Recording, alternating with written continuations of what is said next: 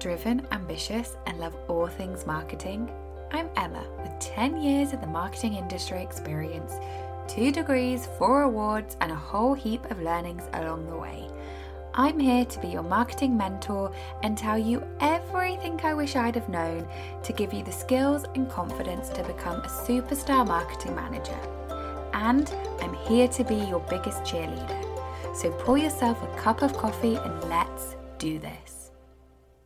Hello. I don't think I've done an episode on target audience or audience in general in a long time. I did one in my first season. It's episode seven, which is Don't Be a Lazy Marketer. Here's what you need to know about your target audience. And that episode is one of my most popular. It's in the top 10.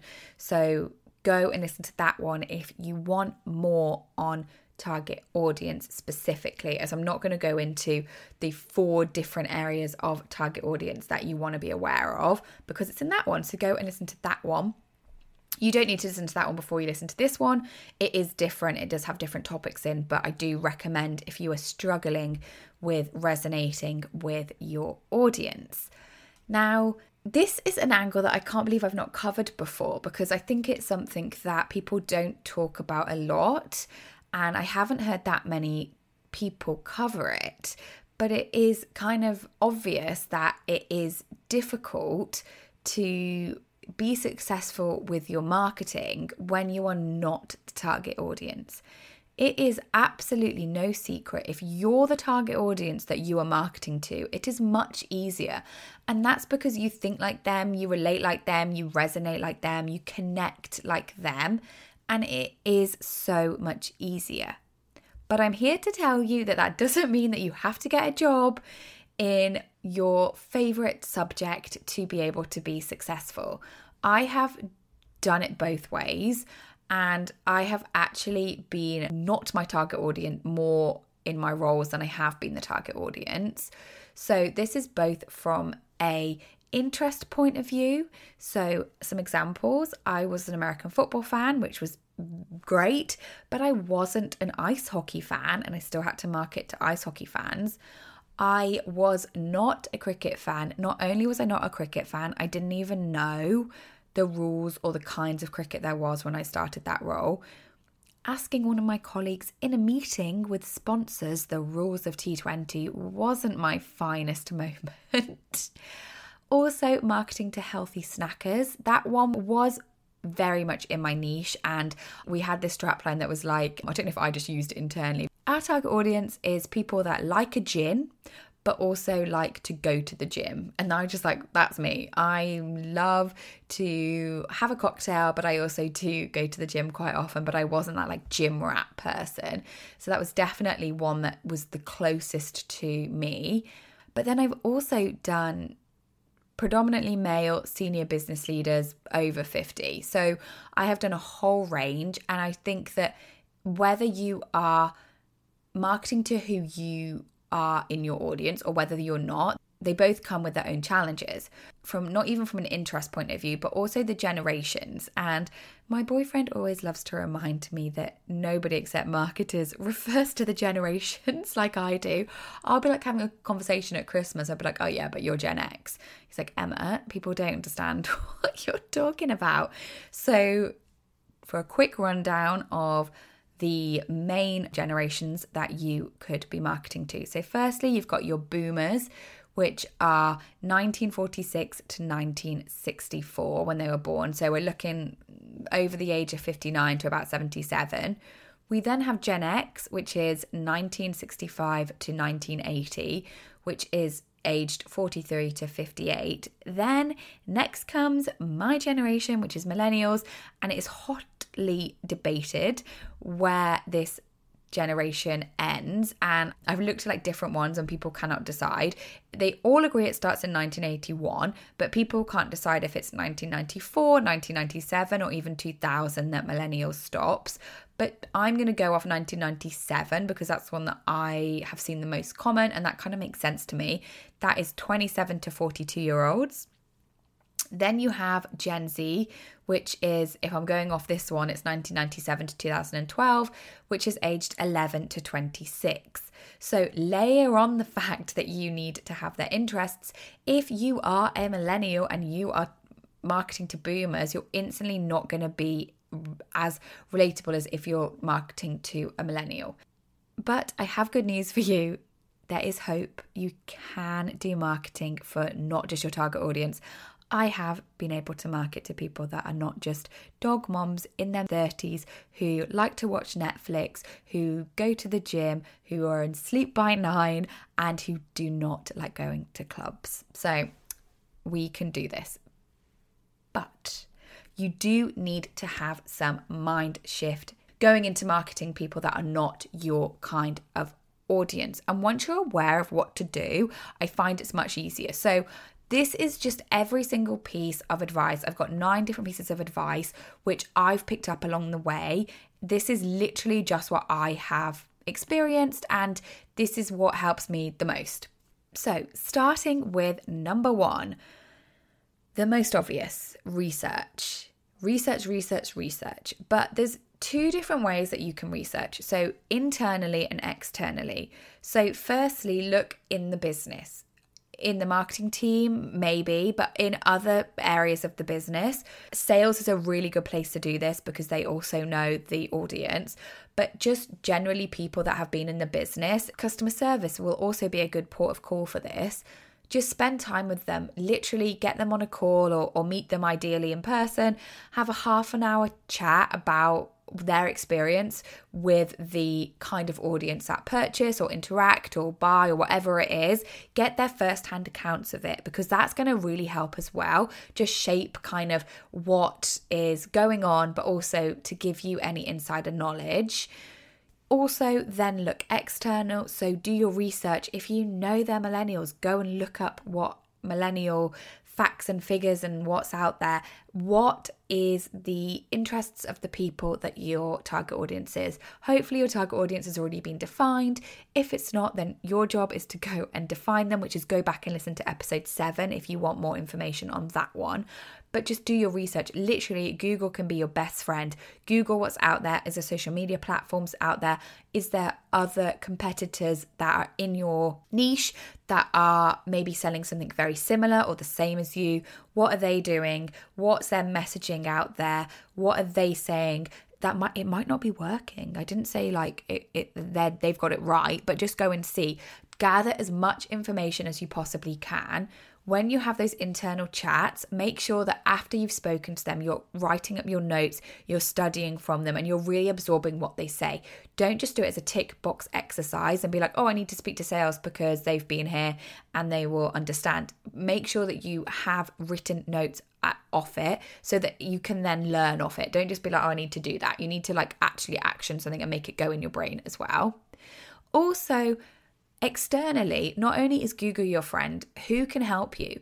Do you have anybody that you know in your network, professionally or privately, that are that target audience? So, if you're marketing for golf, does your dad play golf? Do your dad's friends play golf? Does your boyfriend's friends play golf? Like, who in your kind of circle that you can just have a chit chat to and be like, hey, if I was selling this product, what would what would resonate with you? You need to, you can say a bit more less marketing. I mean, that would probably scare them off. So just have a chat to them about what they like, who their competitors are, what they want. Is there something that's missing? You know, ask all those kinds of probing questions. You don't need to be as marketing as I'd be going up to them and be like, listen, this is my company. What can you do to help?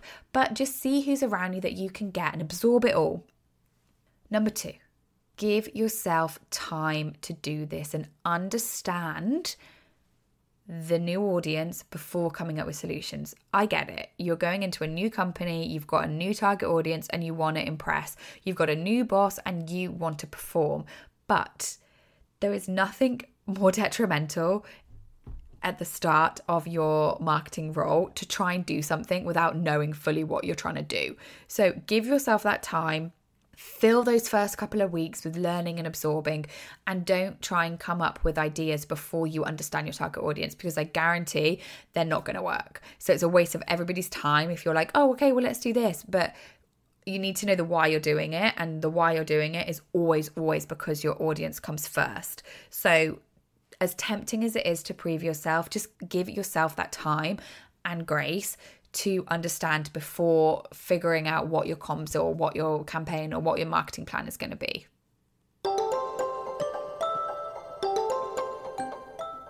Are you struggling to know how to create a multi channel marketing plan? Or if you want to take the next step in your career to becoming a confident, successful marketing manager, the course I have created will take you through how to create a comprehensive marketing plan for whatever your industry and whoever your target audience is. Simply visit marketing nuggets school.teachable.com to get your hands on my newly made course and if you don't like it, it's a 30 day back guarantee. So, the next one, number three, is test. Test, test, test, test, test. Testing is your friend. I always encourage testing in campaigns or in new marketing channels, but you need to be testing. So, there's a couple of ways again that you can test. And that is, again, anybody outside of work or in work that is in that niche, ask them what did they think about it. If the thing that you're trying to get across and whatever your solution or your messaging or your campaign is, does it immediately jump out to them? What are they saying? Paid digital, paid social is your friend here. You can test on Instagram. Obviously, with that kind of testing, it's going out publicly, so you just got to bear that in mind. But I think that the biggest thing about this one is to remind yourself it's not about you. And so that is why testing is so important because you might see something and go, I hate it. And be like, ah, wait, Emma, it's not about me. It's not about me. I've got to test it to see if my audience like it or my audience relate to it. And the same thing the other way around. I might love something, but I am a millennial and I need this to resonate with a boomer who is in the US and I'm British, obviously from my accent. And will it relate to them as well? Like, just because I like it or just because I don't like it, you've got to take yourself out of the equation yes, you still have your educated opinions and strategies and your thoughts, thinking of it from a marketing point of view. So you still have that element and you can still be critical and, and still have your opinion and put your what you think is correct. But at the end of the day, you need to test it more with your audience. This is more relevant and more pertinent if you are not your audience. So please, there's not enough testing that you can do in this area. Number four is too many opinions might not be a good thing. So, with this kind of goes with testing, and that's kind of why I like to test on paid social or maybe potentially through like a survey style thing, is because if you start to ask for lots of people's opinions, then it might be conflicting, and then you've got too many opinions and you don't know what's going on. Yes, it's good to test real people, but that's why I like paid social because it's literally going to be like voting with clicks and engagement. And it does take out some of that extra noise that you might not want and it might confuse you more. Number five is if you're in doubt, keep it simple. Keep it simple. Some of the best marketing out there is super, super simple.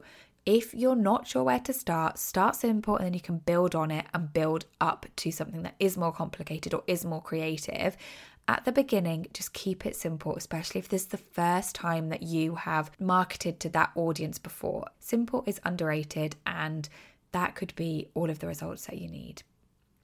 Similarly, number six is don't try and do too much at the start. And so, not only with your messaging, but also with your channels, just get a couple of channels up and running. Ideally, go digital for two reasons. One, you can test, and two because it's less expensive so you can change your creative or your messaging if it's not working. Whereas if you're going to go and buy bus advertising and then you realize actually it's not having any uplift whatsoever it's then going to be a lot more of an expensive mistake.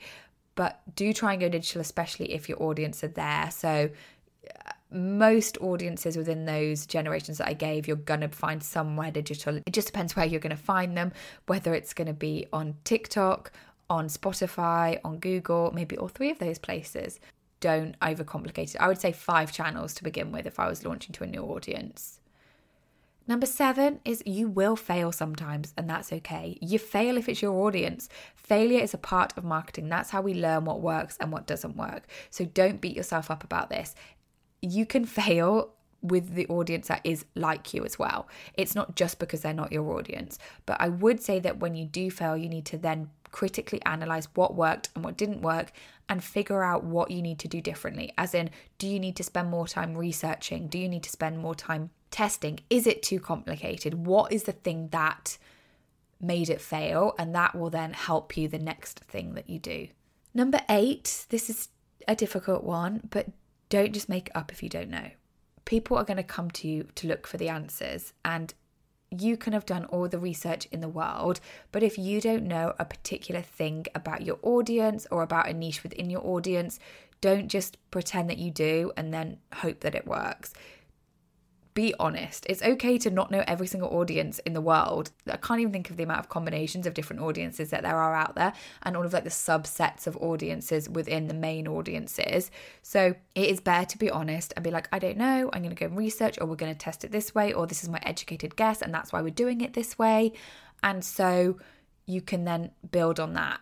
Sometimes you need to fake it till you make it. This is not the time to fake it till you make it. Go and try and get something, whether it's testing or researching, so that you're giving an educated guess to the comms or the plan that you want to do. And number nine, finally, have confidence in your marketing.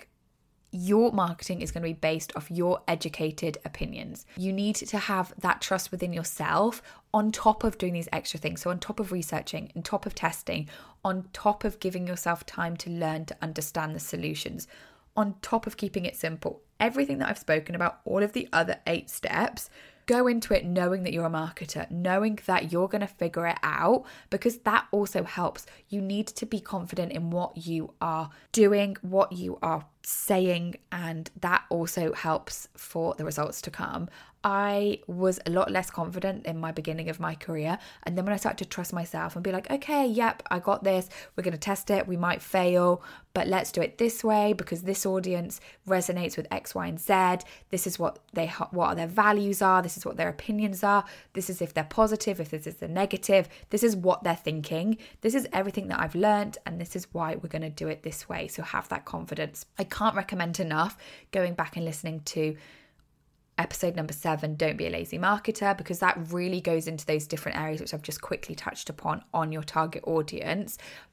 It really, really helps. Even if you're a seasoned marketer, I really feel like us seasoned marketers are even more lazy with our target audience because it's one of the things that was so helpful in my marketing degrees actually that then I need to remind myself of because at the end of the day the hero of all of our marketing comms is our target audience and they essentially give their votes whether that's in a sale or a lead if you've done your job and related to them because that is the ultimate goal is to get them to do an action that you want and so the more work we can do on our target audience, the better.